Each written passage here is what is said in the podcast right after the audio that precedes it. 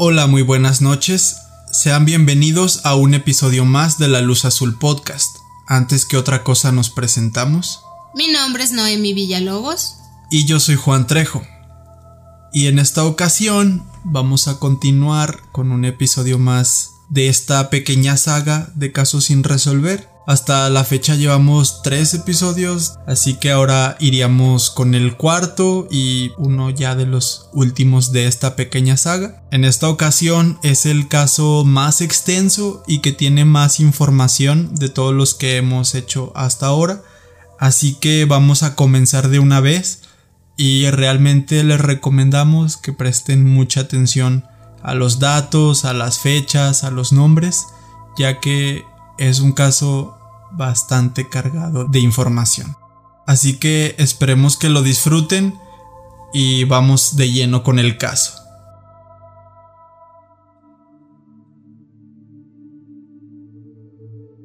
Actualmente nos encontramos en un punto de saturación de información de todo tipo y estamos siendo testigos del alcance que las redes sociales pueden tener, incluso llegando a influenciar masas. Es más, ahora mismo con el crecimiento de los podcasts estamos llenando nuestras cabezas con información que posiblemente no sea necesaria, pero que nos entretiene y nos hace los días un poco más llevaderos. Solo necesitamos un par de clics para encontrarnos con personas que comparten nuestros gustos y formas de pensar. Pero esto no siempre fue así. Hace algunas décadas, en los años 60, 70 u 80, probablemente en la época de nuestros padres o abuelos, la sociedad era más reacia con ciertos temas y los humanos no quisimos ver aquello que estaba frente a nosotros. Si nos preguntan, creemos que honestamente la sociedad ha evolucionado y estamos empezando a vivir los cambios. Y no, este proyecto nunca se ha tratado de nuestros puntos de vista, sino de crimen y misterio.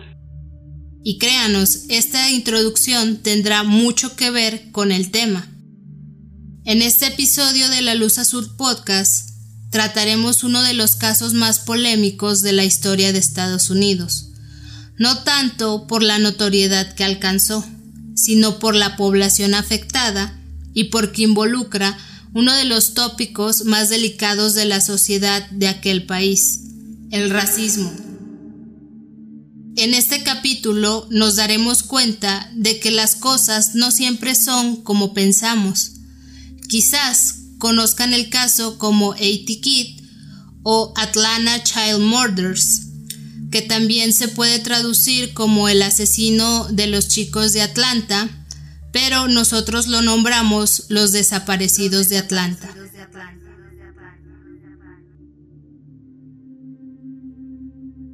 El 28 de julio de 1979, las autoridades de Atlanta, Georgia, recibieron un reporte de un olor desagradable cerca de la carretera Niski Lake por una zona boscosa. Rápidamente se encontró el cuerpo de Alfred Evans, de 13 años, quien había sido reportado como desaparecido tres días antes. Mientras se analizaba este caso, a unos 15 metros del cadáver se encontró otro, esta vez era Edward Smith, de 14 años, que había sido reportado como desaparecido cuatro días antes. Durante la investigación forense se indicó que Alfred muy probablemente había muerto por estrangulamiento, pero no se tenía la certeza. Y por otra parte, Edward había recibido un balazo con una pistola calibre 22. El 8 de noviembre se descubrió el cadáver de Yusef Bell, de 8 años, en un colegio abandonado. Llevaba desaparecido desde finales de octubre y también había sido estrangulado. Ocho días después se encontró el cadáver de Milton Harvey, de 14 años, cerca de Red Wine Road y Desert Drive, en la estación de East Point, en Atlanta. Se había denunciado su desaparición a principios de septiembre, y como en el caso de Alfred Evans, no se pudo determinar la causa definitiva de su muerte. Alfred, Edward, Joseph y Milton. ¿Qué tienen en común todos ellos? Los cuatro eran afroamericanos. Y sí, cuando le sumamos este dato, quizás ahora nosotros empecemos a ver claramente un patrón en estos asesinatos. Pero recordemos las fechas, esto es a finales de los setentas. Cada condado tenía su departamento de investigaciones y rara vez los casos eran vinculados a la primera. Además, muchos de estos agentes locales no tienen ni experiencia ni jurisdicción en asuntos tan grandes y tan complejos. Tal vez suena feo, pero en ocasiones es necesario que pase algo peor para que se avancen las investigaciones y se involucren a otros organismos con más experiencia, como por ejemplo el FBI. Pero el hecho de que las autoridades no relacionen los casos no significa que los medios de comunicación y la población en general no lo vayan a hacer. Cuatro niños adolescentes que nunca volverán con sus familias no es poca cosa. Entre la gente de Atlanta ya comenzaba el temor pero terminar el año de 1979 con cuatro decesos era solo el principio. 1980 sería peor. 5 de marzo de 1980. Angel Lanier, de 12 años, se fue al colegio pero nunca regresó. Fue hallada cinco días después de su desaparición, atada y amordazada con un cable eléctrico en la zanja de una carretera. Estaba completamente vestida, pero tenía unos calcetines que no eran suyos en la boca. De acuerdo con los médicos forenses, la muerte fue por estrangulación y no hubo indicios de agresión sexual. 12 de marzo. Jeffrey Mathis, de 11 años, fue reportado como desaparecido. 19 de mayo. Eric Middlebrook, de 14 años, fue hallado muerto a 400 metros de su casa. Su muerte fue determinada por traumatismo en la cabeza. 9 de junio, Christopher Richardson fue reportado como desaparecido. 22 de junio se emitió otro reporte de desaparición. Esta vez era la Tonya Wilson, de 8 años, quien fue raptada de su domicilio un domingo por la madrugada. 24 de junio es encontrado el cadáver de Aaron Wish, de 10 años estaba debajo de un puente en el condado de DeKalb. El chico murió por asfixia a causa del cuello roto. 6 de julio es encontrado muerto Anthony Carter, de 9 años. Su cadáver estaba boca abajo y tenía varias puñaladas, pero no había rastro de sangre cerca del cuerpo. Se concluye que esta no fue la escena del crimen y que el asesino solamente abandonó el cadáver ahí. Como podemos notar, esta lista va incrementando y la forma de matar está siendo muy variada. Fuera de la raza y el rango de edades de las víctimas, no tenemos mucha información para generar un patrón, y la idea de un asesino en serie estaba lejos todavía. Sin embargo, está claro que algo está pasando. Las autoridades ya no pueden ignorar que alguien ya sea uno o varios individuos, están allá afuera matando niños. Por esta razón se creó la Fuerza Operativa de Asesinados y Desaparecidos, que contó con más de 50 miembros exclusivos para este caso. Aún así, no se estaba llegando a nada. El 31 de julio se hizo el reporte de desaparición de Earl Terrell, de 10 años, en Red Wine Road, donde seis meses antes ya nos había dicho Noemí que encontraron el cuerpo de Milton Harvey. Tiempo después se encontró el cuerpo de Clifford Jones, de 12 años, en un callejón cerca de Hollywood Road. Ambos niños habían sido asesinados presuntamente por estrangulamiento. Hasta este punto, la policía aceptó que los casos empezaban a tener similitudes entre sí, pero aún no se estaba cubriendo el caso en su totalidad el FBI ya era consciente de lo que estaba pasando en Atlanta, pero desafortunadamente no tenían permitido entrar, ya que todo esto seguía siendo un asunto local. Pero el caso de Terrell tendría un pequeño giro. La investigación reveló que su familia sufrió acoso por parte del supuesto secuestrador, quien les pedía dinero para mantener al chico con vida. Pero el detalle verdaderamente importante viene a continuación, cuando el secuestrador le dijo a la familia que Earl se encontraba fuera de Atlanta, específicamente en el estado de Alabama. Parecía que pasaría a ser un asunto federal, y con esto ya se iba a permitir que el FBI entrara de lleno en el caso. Lamentablemente, y algo que parece sacado de película, estas llamadas eran falsas, resultaron ser un fraude, eran simples extorsionadores tratando de sacar dinero de una desgracia. En Atlanta la cosa continuaba, y la gota que derramó el vaso fue la desaparición de Darron Glass, de 11 años. Esta desaparición fue reportada el día 15 de diciembre de 1980. El entonces alcalde de Atlanta, Maynard Jackson, pidió ayuda a la Casa Blanca quería que le asignaran a alguien del FBI para apoyar a la policía local, pero no quería que les quitaran el protagonismo. La Casa Blanca decidió ayudar. Oficialmente el FBI estaba dentro. Los agentes John Douglas y Roy Hazelwood fueron asignados al llamado Caso 30, que para este momento ya contaba con 16 asesinatos sin resolver y ni un solo sospechoso. Para dar un poco de contexto, John Douglas fue un importante agente del FBI.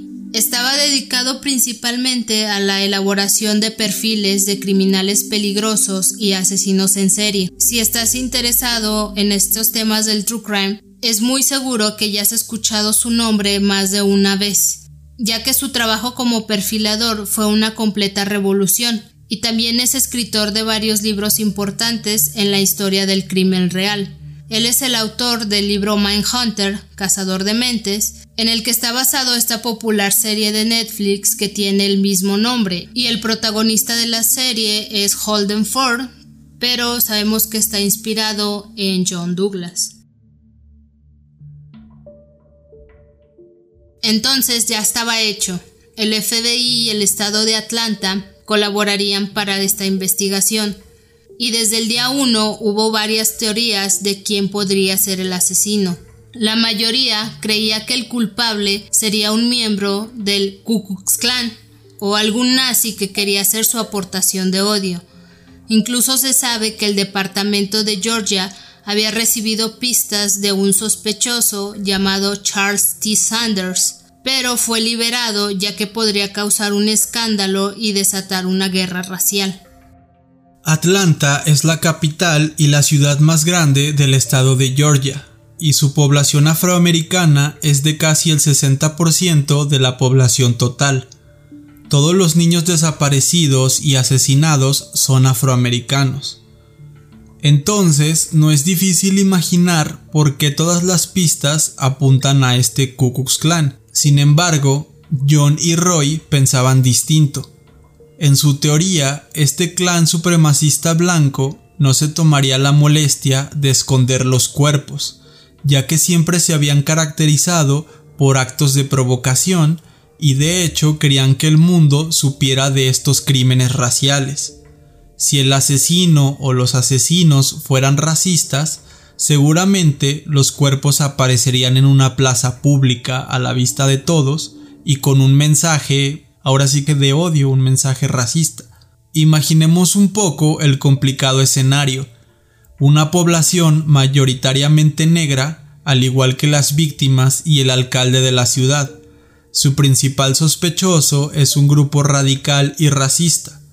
Entonces piden ayuda al FBI y estos vienen a decirles que no, que no se tratan de crímenes raciales. Obviamente, de aquí nace el descontento y lejos de apoyar con la investigación, la gente de Atlanta creía que el FBI los estaba retrasando. Sin embargo, ya les contó Noemi un poco sobre el prestigio de John Douglas, y aunque todavía no era el importante agente y perfilador del FBI que conocemos ahora, sus conocimientos y sus teorías ya eran revolucionarias para esa época, y en muchos de los casos terminaban siendo ciertas. John Douglas y otros de sus compañeros del FBI habían entrevistado a varios de los asesinos seriales más peligrosos y habían ayudado a dar con otros criminales, por lo que la experiencia los respaldaba. ¿Y qué nos dice esta experiencia? Si bien la mayoría de los asesinos seriales eran blancos, también ya habían conocido casos donde el asesino era afroamericano. Además, sin importar la raza, ya sean negros o blancos, los asesinos seriales casi nunca cruzan la llamada línea racial. Es decir, no suelen asesinar personas de un color de piel o etnia distinta a la suya. Esto no es recurrente, pasa en muy muy pocos casos Creo el más conocido es el de Jeffrey Dahmer, que sabemos que sus víctimas fueron negros, blancos, hispanos y asiáticos. Para tratar de demostrar la veracidad de esta teoría decidieron hacer un experimento adentrándose en los barrios donde solían vivir las víctimas, que obviamente eran de población afroamericana. El experimento consistió en enviar a estos barrios algunos agentes vestidos de civiles y ofrecerles dinero a estos niños por realizar cualquier clase de favores. El resultado fue que los agentes afroamericanos pasaban desapercibidos. Los niños recibían 5 dólares sin preguntar mucho, pero esto no pasó con los agentes blancos, ya que, aunque algunos niños aceptaron el dinero, se veía claramente la incomodidad. Solían hacer más preguntas, e incluso los mismos adultos del barrio hacían notar la presencia de un blanco en esta zona. La cosa era simple. Un hombre blanco en estos barrios era una novedad y nunca pasaba desapercibido. Y puede ser que ahora recordemos ese viejo dicho de nuestros padres, donde nos dicen que no debemos hablar o aceptar regalos de un extraño, pero muchos de estos niños provenían de barrios muy pobres, donde servicios básicos como el agua y la electricidad eran escasos. Los niños desaparecidos en su mayoría eran optimistas, extrovertidos e inteligentes, pero también eran pobres e ingenuos. Confiaban en las promesas de alguien que les ofrecía dinero, ya que este billete podría ayudarles a sobrevivir. Como ya se los comentábamos, John Douglas y Roy Hazelwood estaban trabajando en conjunto con la policía de Atlanta, por lo que tuvieron acceso a mucha información clasificada, desde los lugares donde los niños fueron vistos por última vez hasta los sitios donde fueron encontrados los cuerpos. Con esta información lograron encontrar un detalle que hasta la fecha nadie había avistado y era que a algunas de las víctimas les faltaba una prenda de vestir, aunque no siempre era la misma.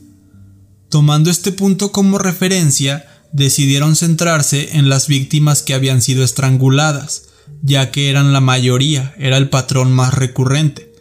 Y con esto se descartaron a las niñas encontradas y a otro niño que ya les contamos que fue apuñalado.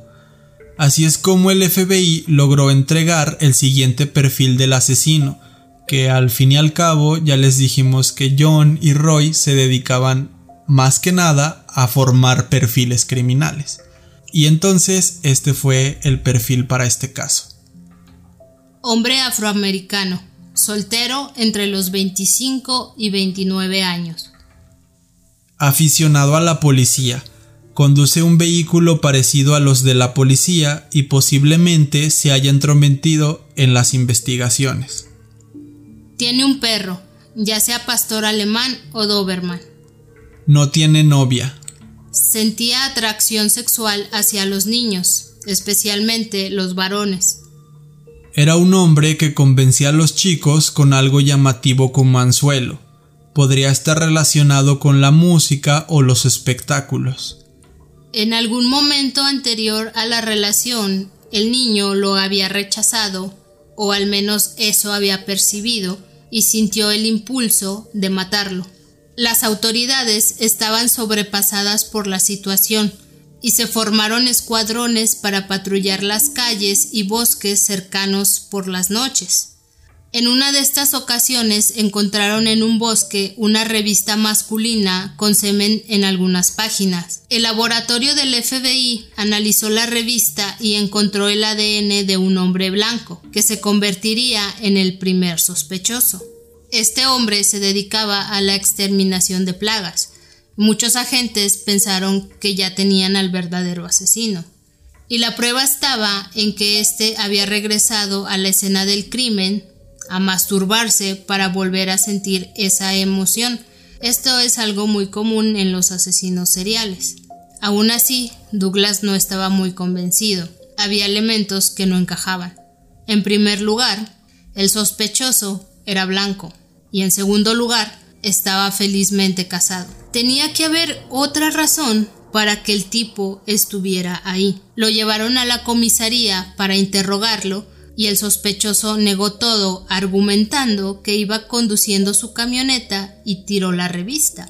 Pero esto era simplemente ridículo, puesto que el sitio donde cayó la revista estaba muy lejos de la carretera. Además, si la revista hubiera salido volando por los aires, seguramente la mayoría del semen se habría caído. La explicación no tenía sentido y no había tiempo para juegos. El caso era muy serio y estaba siendo supervisado desde la Casa Blanca. Al ver el lío en el que se había metido, el tipo decidió contar la verdad por más vergonzosa que fuera. Su esposa estaba embarazada, por lo que llevaban meses sin tener sexo.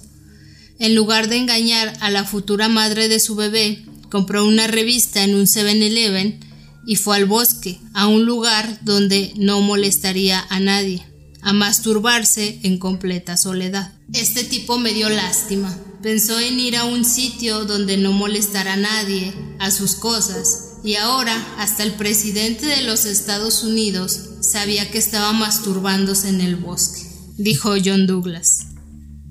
El departamento de policía recibió una llamada de un hombre que decía ser el asesino de los niños. Amenazó con matar a más y para prueba estaba que esa noche escondería otro cadáver en Sigmund Road, en el condado de Rockdale. Los agentes rápidamente se movieron a las cercanías y buscaron pistas por todos lados, sin encontrar nada. Al parecer había sido otra llamada falsa. Sin embargo, en este caso no todo eran pérdidas. Como lo mencionamos en el perfil del asesino, los agentes del FBI sospechaban que este criminal estaba al tanto de las investigaciones de la policía y por supuesto también estaba atento a la cobertura que los medios de comunicación estaban haciendo sobre todas las desapariciones. John Douglas y Roy Hazelwood pidieron que, aunque no encontraran nada en Sigmund Road, mantuvieran la vigilancia por esa zona por algunos días más. Poco tiempo después, el cadáver de Terry Pooh, de 15 años, es encontrado justo en Sigmund Road.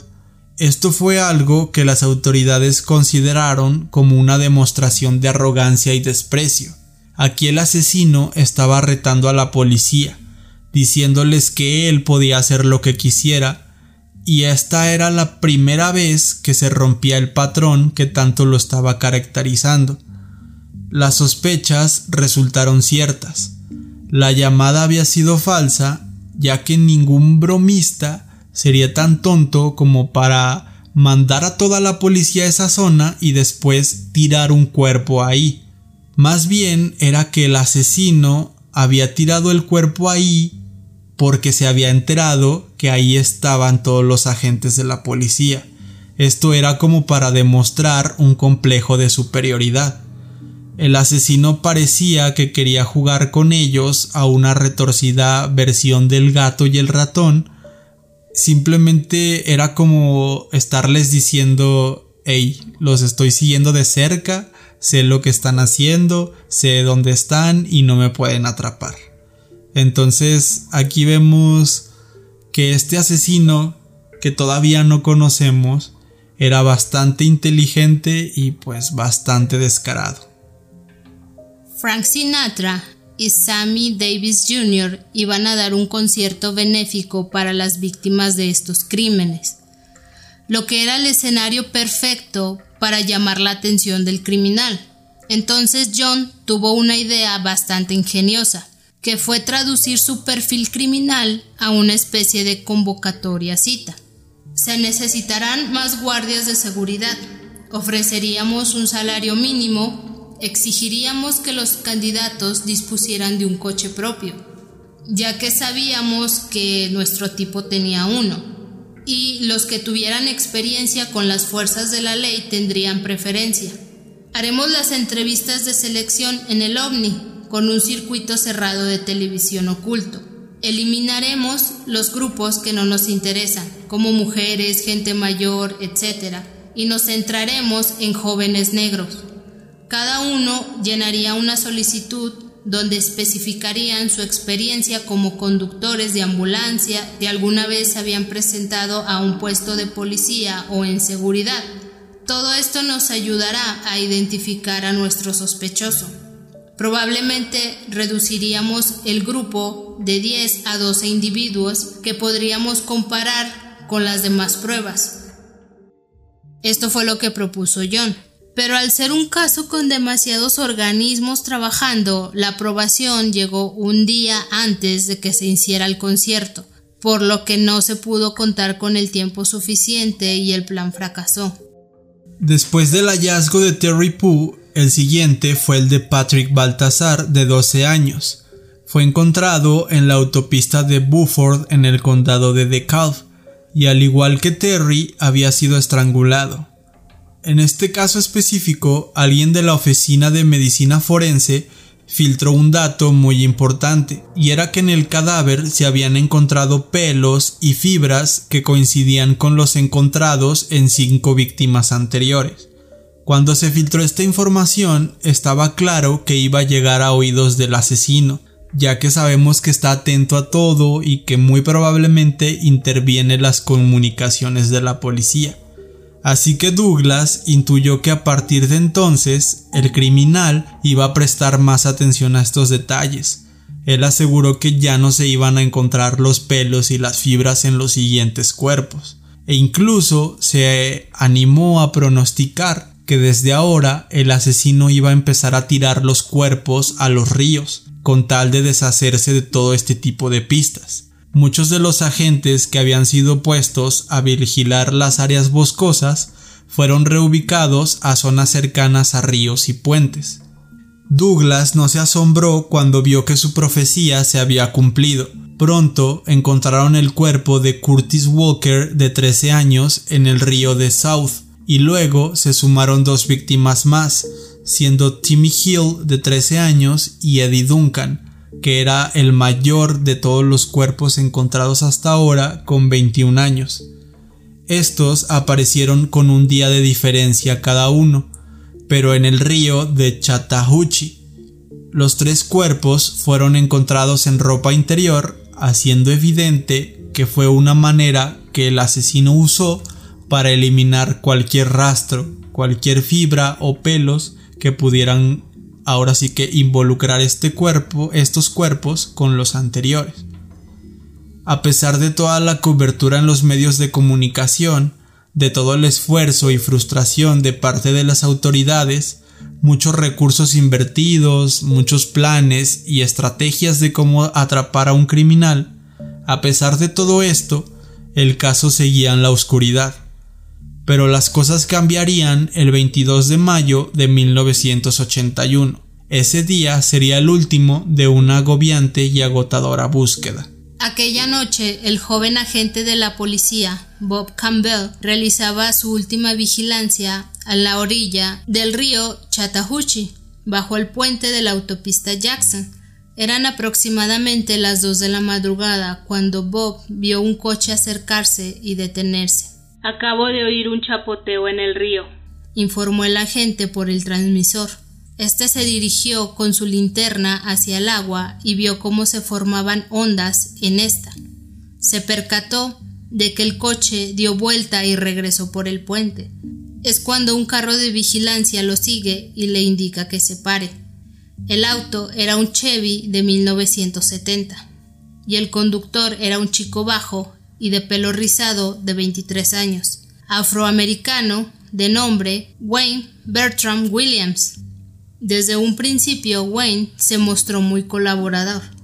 y dijo que era un promotor musical y que vivía con sus padres. La policía lo interrogó, registró el auto y lo dejó ir, aunque claro, a partir de este entonces estarían muy pendientes de qué estaba pasando con él. Dos días después, el cuerpo de Nathaniel Cutter, de 27 años, apareció río abajo, muy cerca de donde se había encontrado otro cadáver identificado como Jimmy Rain Payne un mes antes. Jimmy tenía 21 años. Aun con lo que escuchó este agente y el que Wayne se mostrará como el posible asesino, no había pruebas contundentes de que así lo fuera por lo que Wayne solo quedó en vigilancia. Williams no era un tipo tonto, por lo que enseguida se dio cuenta de que lo estaba siguiendo la policía y empezaba a perderlos con rutas totalmente absurdas. Wayne Williams tenía una sala de revelado en su casa, y de acuerdo a las investigaciones, pero sobre todo algunos testimonios que se dieron en este caso, algunos vecinos argumentan que vieron a Wayne quemar fotos en el patio trasero de su casa, así como hacer una limpieza a profundidad de su auto. Lo que resulta bastante incriminador si la policía te está siguiendo y te está vigilando de cerca. No vas a ponerte a limpiar todo minuciosamente. Pero bueno, de acuerdo con los perfiladores, este sujeto encajaba a la perfección en varios de los puntos que habían dicho anteriormente, ya que Wayne era propietario de un pastor alemán, era aficionado a la policía y había sido detenido años antes por hacerse pasar por agente de la ley. Después había conducido un coche patrulla y había utilizado placas de la policía para acceder a escenarios del crimen y hacer fotografías muy probablemente para venderlas. Ya sabíamos que tenía experiencia con las fotografías y que había trabajado como freelancer. Muchos testigos recordaron haberlo visto en Sigmund Road cuando la policía estaba respondiendo a la pista telefónica y estaban buscando este cadáver inexistente. Así que también coincidía que Wayne pudo haber dejado el cadáver ahí cuando toda la policía estaba buscando en esa zona. Además, la excusa que había usado Wayne para estar en ese lugar era que había estado haciendo fotografías de todo el caso, estaba siguiendo como el caso en general de las desapariciones y de hecho estas fotografías se las había ofrecido a la misma policía. Y también se descubrió que había asistido al concierto benéfico de Frank Sinatra. Sin detenerlo, el FBI le pidió que acudiera a la comisaría donde se mostró colaborador y no pidió un abogado. Accedió a someterse al polígrafo y este resultó no concluyente. La orden se consiguió el 3 de junio y así pudieron registrar sus pertenencias. Pese a que Williams había limpiado su coche, la policía encontró pelos y fibras que lo relacionaban con al menos 12 asesinatos. Douglas había concluido que eran obra del mismo asesino y él estaba seguro que ya lo tenían. Cuando registraron la casa en la que vivía con sus padres, encontraron libros sobre cómo engañar a un detector de mentiras. Entonces aquí está la prueba de por qué el resultado del polígrafo fue como no concluyente. Las pruebas eran convincentes, además de conseguir fibras que relacionaban los cuerpos con la habitación, la casa y el coche de Williams, Larry Peterson, del Laboratorio Criminal Estatal de Georgia, las relacionó con fibras de la ropa que llevaban algunas víctimas antes de su desaparición. En otras palabras, había una conexión con Williams y algunas víctimas desde antes de encontrar sus cuerpos. Wayne Bertrand Williams fue arrestado el 21 de junio de 1981 bajo la atenta mirada de cientos de periodistas y camarógrafos. La noticia causó tanto revuelo en la comunidad que pocos esperaban que el principal sospechoso fuese un sujeto de raza negra. Hasta el momento todos creían que se trataba de crímenes raciales y obviamente la apariencia del inculpado resulta casi ridícula. A su vez, Williams no perdía ocasión para dirigirse a la prensa, victimizándose y alegando su inocencia. Incluso se sabe que en una ocasión el mismo Wayne citó a medios de comunicación para dar una conferencia de prensa y alegar que le estaban echando la culpa que todos estos tanto desaparecidos como los cuerpos hallados eran obra del Ku Klux Klan. O sea, este era un hombre que le gustaba llamar la atención, ser siempre el foco principal. Entonces sí había muchos reporteros, muchos periodistas que incluso se encontraban por la zona porque sabían que así era Wayne, llamaba la atención. Wayne Williams tenía la apariencia del típico chico amable, incluso algunas personas dijeron que era un bobo incapaz de hacer algo así. Pero no todo es como lo vemos por fuera, pues este hombre era bastante inteligente y ambicioso. Nació el 27 de mayo de 1958 en Atlanta. Creció en una familia modesta y con buenos valores donde sus padres se dedicaban a profesiones de lo más creativas. Su padre, Homer, era fotógrafo del diario Atlanta Daily World y su madre, Faye, trabajaba como profesora. Gracias a esta mezcla, el pequeño comenzó a desarrollar un especial interés por la fotografía, aunque la radio y el periodismo terminaron por encandilarlo. Tanto es así que con 13 años construyó en su casa su primera estación radiofónica casera. Diariamente Wayne mezclaba la retransmisión de música con la locución de noticias. Aquellas dotes comunicativas le hicieron muy popular en su barrio y en dos años logró hacer crecer su emisora. En 1973 esta creció en potencia y en inversión publicitaria. Además logró que los padres de sus amigos, algunos conocidos e incluso dueños de las tiendas que había por la zona invirtieran algo de dinero en su estación radiofónica. El éxito fue tal que esta estación llegó a unirse a una red de emisoras mayor y a retransmitir para una gran audiencia pero una mala gestión económica hizo que declararan en bancarrota a esta red en la que se había unido. Entonces Wayne se matriculó en la Universidad de Georgia, aunque jamás terminó la carrera de periodismo.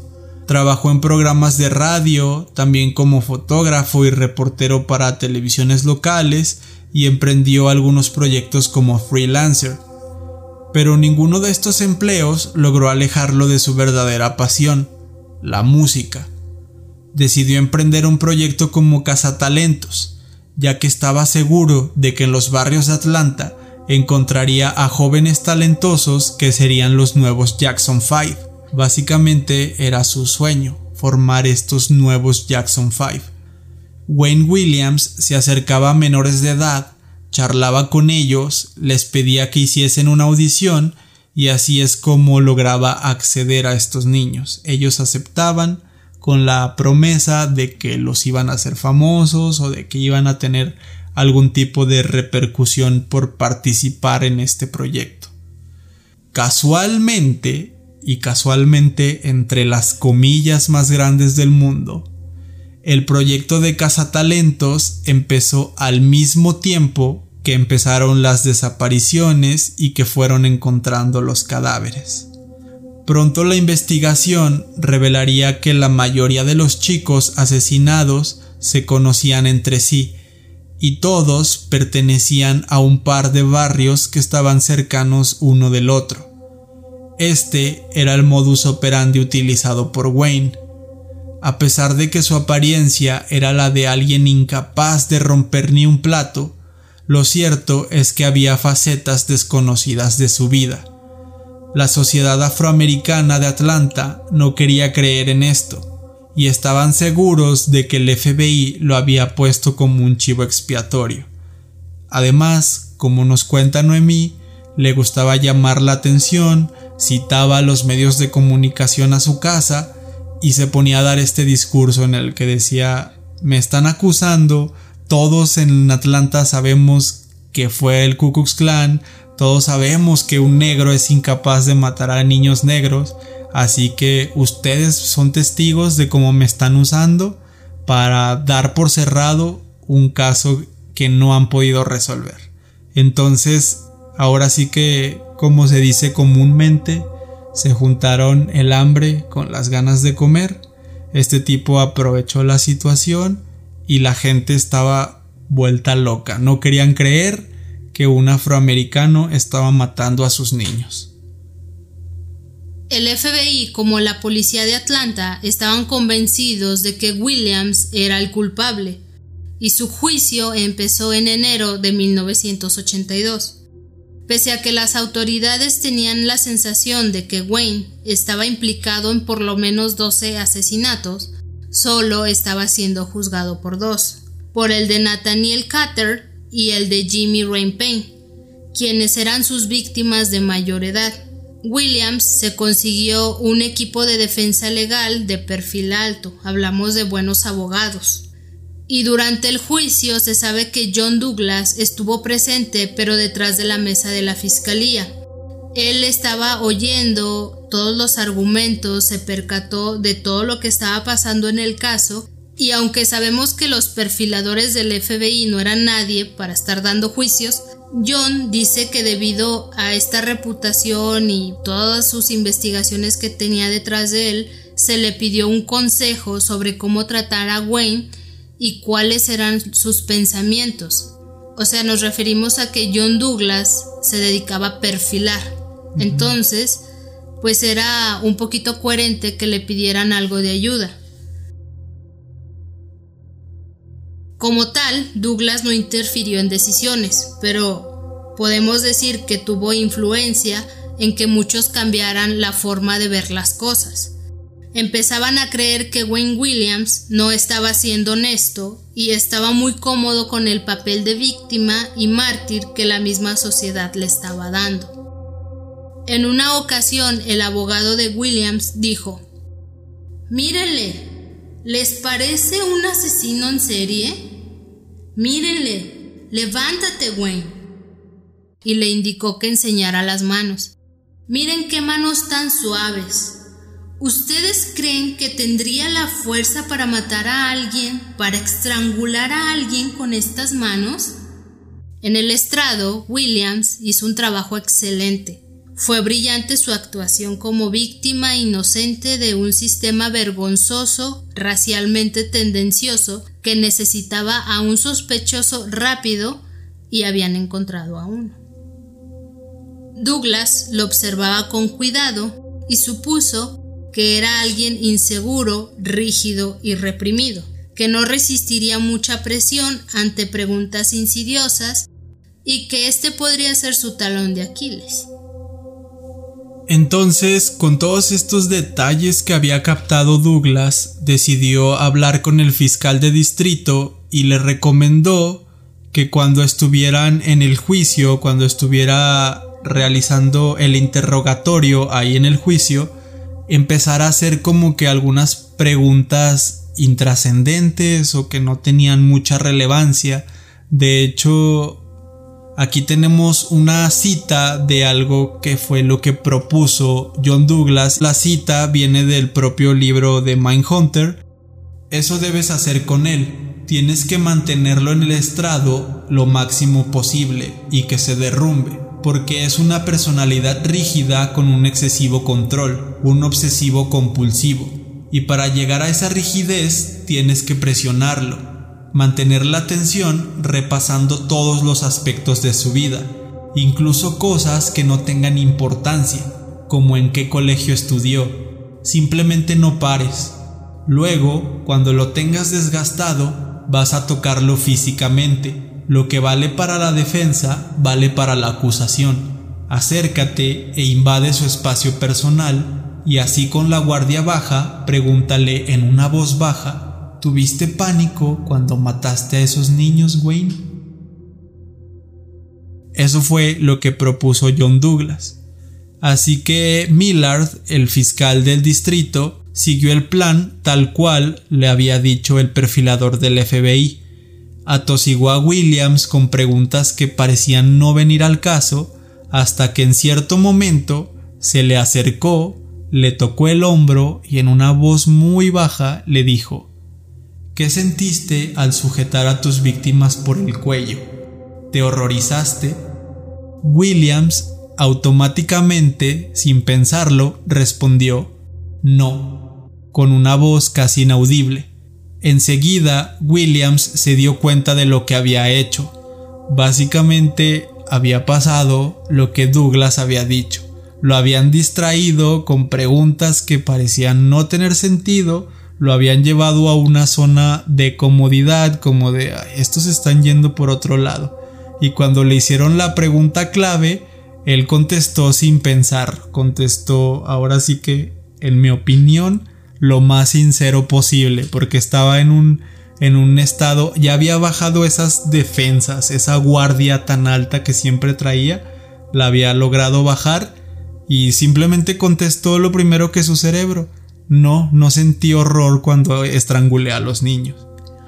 Entonces, cuando William se dio cuenta de esto, volteó a ver a John Douglas y lo apuntó con el dedo y comenzó a gritarle. Usted pretende hacerme coincidir con ese perfil del FBI, pero yo no voy a ayudarlo. Y junto con estos alegatos se dice que Williams estaba iracundo, incluso llegó a, gritar a cosas sin sentido, a hacer pataleta, hay un berrinche, o sea, básicamente Williams mostró el verdadero Williams. Y esto es algo que la audiencia no podía creer. Estaba viendo su verdadera cara, su faceta tierna ya se había derrumbado y ya todos se habían dado cuenta de quién era este hombre. Wayne se descompuso tanto que en una semana se manifestó enfermo del estómago, pero un médico indicó que no tenía nada, por lo que regresó del hospital para seguir con el juicio. En otro pobre intento de mostrar a Williams como inocente, una de sus defensas sujetó un pedazo de alfombra y le dijo al jurado ¿Van a permitir que una prueba como es este pedazo de alfombra condene a este hombre? Pero el pedazo que sujetaba este pedacito de alfombra venía del despacho de esta defensa, de esta señora llamada Mary Welcome e incluso se atrevió a decirle al mismo juez cómo se podría condenar a un hombre por tener una alfombra verde. En ese mismo día algunos agentes, incluyendo a John Douglas, fueron al buffet de Mary y sacaron unas fibras de su alfombra para poder hacerle pruebas. Obviamente, la alfombra que ella tenía no coincidía en nada con la alfombra que Wayne Williams tenía en su casa y estas pruebas fueron entregadas a la acusación demostrando que Mary Welcome estaba totalmente equivocada. Esta alfombra incluso e, es una alfombra de color verde. Se dice que la mayoría de las personas en Atlanta tenía una. Entonces, ella trató de respaldar su argumento diciendo como la mayoría de la gente tiene este tipo de alfombra, o sea, es algo tonto que vengan a decirme que ay, es, o sea, tú porque tienes alfombra verde, entonces tú mataste a los niños. Entonces era un argumento muy tonto, como les dije, y es por eso que estos agentes que estaban investigando el caso dijeron, es obvio que es tonto tu comentario y te vamos a demostrar que te estás equivocando. Y si alguno se perdió, no recuerda o no sabe por qué estamos mencionando la alfombra, es porque se encontraron restos como de pelos y de fibras de esta alfombra en algunos de los cadáveres, que básicamente esta fue la forma en la que se vinculó a Wayne con los cadáveres. Entonces, otra vez, por si alguien como que se perdió ahí en el viaje, a pesar de que toda la gente de Atlanta tuviera una alfombra igual, si tú comparas la alfombra de Chuchito Pérez con la que encontraron en los cadáveres no iban a coincidir porque era la alfombra de Wayne y eso, lo de los cadáveres y la alfombra de Wayne sí habían coincidido. Ninguna otra alfombra era igual a esa. No eran como que no tenían los mismos rastros, la misma. La pudieron llegar a comprar en la misma tienda, puede ser del mismo color, puede ser el mismo, no sé, fabricante de alfombras, pero hay un ADN, hay algo. Incluso los pelos del perro de Wayne. Ajá, es obvio. Ah, y además, si estas personas tenían su alfombra verde, pero no tenían perro, ¿de dónde iban a sacar los pelos? Sí, eh, son muchas cosas, los zapatos de la familia de Wayne, o sea, todo, todo influye. Y sí, como dice Noemí, era bastante tonto este argumento que trató de dar la defensa.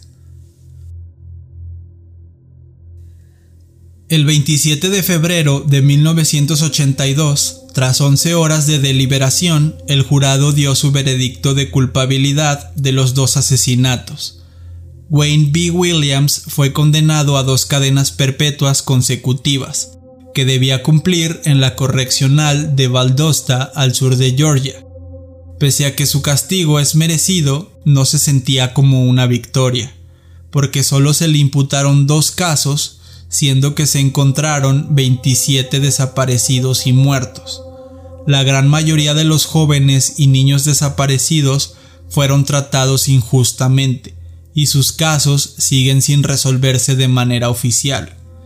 El propio John Douglas, en su libro Mindhunter, menciona que ellos estaban seguros de que 12 de los 27 asesinatos habían sido cometidos por Wayne, los demás casos se quedaron sin resolver, dejando un enorme dolor en sus familiares. Hasta el día de hoy hay quienes afirman que Wayne fue un chivo expiatorio. Incluso una de ellas es Camille Bell, que es la madre de una de las víctimas. Esta señora en una ocasión argumentó lo siguiente. Estoy convencida de que Wayne Williams es inocente. Incluso el mismo Wayne ha alegado que no es culpable de ninguno de estos crímenes, e incluso ha pedido en más de una ocasión que se reabra el caso y que se haga un juicio nuevamente, un juicio más justo, pero siempre el Tribunal Superior se lo ha denegado. Después del juicio se hizo un reportaje cubriendo digamos que en su totalidad el caso, y una de las periodistas descubrió que Wayne a los 17 años accedió a un programa secreto de la CIA junto con otros chicos de Atlanta. Estos fueron llevados a una isla donde tuvieron entrenamiento con el uso de armas, bombas, cuchillos y además defensa personal. La misma periodista dice que cuando Williams vio el documento sus ojos se abrieron con sorpresa porque posiblemente es algo o es una prueba que él nunca pensó que llegara a manos de la prensa. Es así como esta mujer que pensaba, como todos, que Wayne era una persona incapaz de hacer algo, se dio cuenta de que si esta información que había llegado a sus manos era verdadera, y a lo mejor no lo negó ni tampoco lo afirmó, pero era un documento que tenía una validez, ella llegó a la conclusión de que a pesar de su aspecto físico, siendo una persona, digamos, inofensivo, se dio cuenta de que con este tipo de entrenamiento al que él había accedido, pues no sería difícil someter a las personas con todo este conocimiento que él ya tenía. Así como, como bien se argumentó cuando lo detuvieron. Aunque tenga apariencia de bobo, pero si ya tenía maña, no era difícil el hacerlo. Ya para el 21 de marzo del 2019 querían reabrir el caso con las pruebas gracias a que se cuenta con una innovadora tecnología de ADN pero no se ha concretado nada. Entonces, pues sí, básicamente en aquellos años no estaba la tecnología tan avanzada y ahora con todos los avances que tenemos, pues quieren saber si realmente se culpó al, al culpable, valga la redundancia, pero de todos modos sabemos que Wayne fue, fue el asesino. Sí, y yo creo que sí es importante que se reabra como la investigación porque si dejamos, si le creemos a John Douglas que, y bueno, y al FBI, a todo el equipo que estuvo con él, que Williams es culpable de 12 asesinatos, pues eso quiere decir que todavía hay 15 casos en los que no se sabe absolutamente nada. Entonces, no sé, independientemente de cuántos casos sean, todavía hay muchos en los que nunca se supo nada y es importante que se reabran las investigaciones.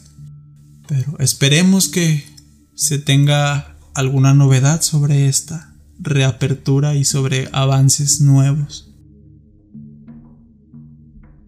Hasta hoy en día se dice que Wayne es un preso pacífico y ejemplar, pero lo cierto es que no se ve que las autoridades vayan a ser condescendientes con él. Aunque todo el tiempo diga que es inocente y que fue acusado injustamente, aunque pregone que fue víctima del racismo propio del sistema de justicia americano, Wayne Williams cometió actos terribles, mucho más terribles que ser privados de su libertad. Como lo dijimos en la introducción, las cosas no siempre son lo que aparentan. A veces las tenemos frente a nosotros y no nos queremos dar cuenta de ello. Es cierto que históricamente la población afroamericana ha sido oprimida y tratada injustamente por el sistema de su país, y Atlanta en específico tiene cientos de historias de opresión. Pero la verdad en este caso, ahí está Independientemente del color de piel de las autoridades y de los agentes del FBI, Wayne no es inocente. Tal vez no mató a los 27 chicos, pero sí contribuyó a destrozar familias, dejándolas con la peor pena que puede tener un padre, la pérdida de su hijo. Y su sentencia, en nuestra opinión, fue muy baja, fue poca sentencia para todo lo que este hombre cometió como lo hemos estado viendo en esta saga de casos sin resolver, nuevamente los más afectados son los familiares de las víctimas, quienes siguen sin recibir justicia. Es cierto que nada les va a devolver a sus hijos, pero lo mínimo que deberíamos darles es la certeza de que alguien está pagando por los crímenes.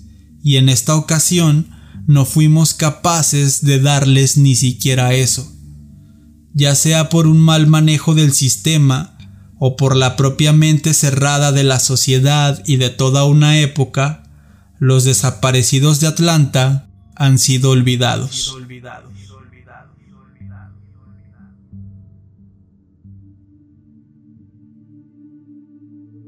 Y este fue el caso de los desaparecidos de Atlanta.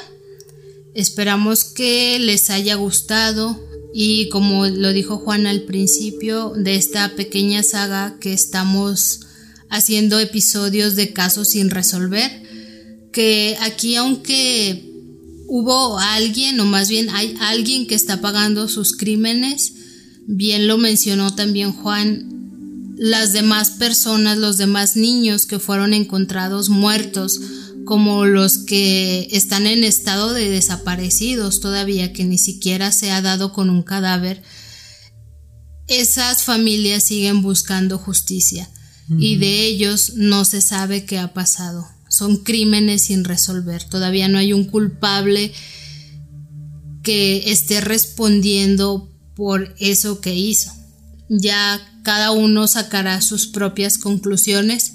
A lo mejor en aquellas épocas tenían la mente todavía más cerrada, de que no querían aceptar que era uno, pues sí, un afroamericano haciendo cosas a otros afroamericanos, como que era algo que les, no lo sé, les cegaba o era muy difícil de digerir, pero era un poco, o al menos creo yo que es un poco obvio por el estado en el que estaban y porque siempre se ha descrito que el que estuviera ahí un blanco o alguien de, otra etnia iba a destacar.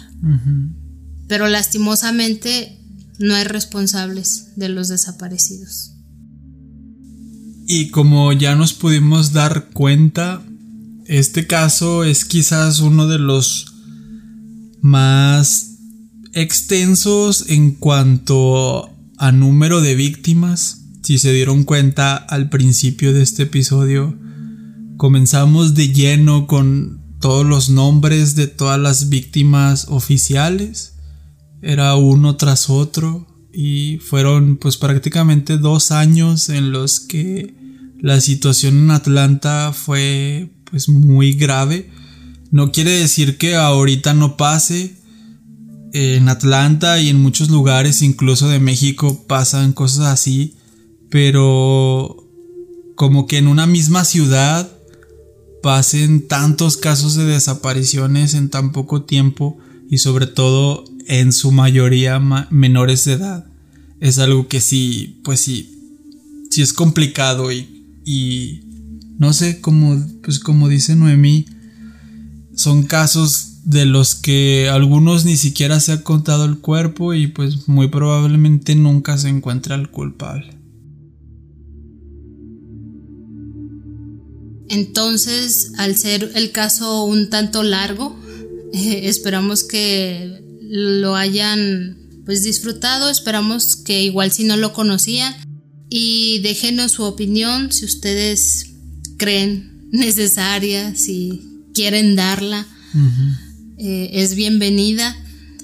Y en esta ocasión no tenemos nosotros algo más que agregar, yo creo que la misma historia pues se fue contando sola, ya expresamos nuestros puntos de vista, pero si ustedes tienen algunos más que, que decir, está bien, ya saben que lo pueden compartir, no hay ningún problema.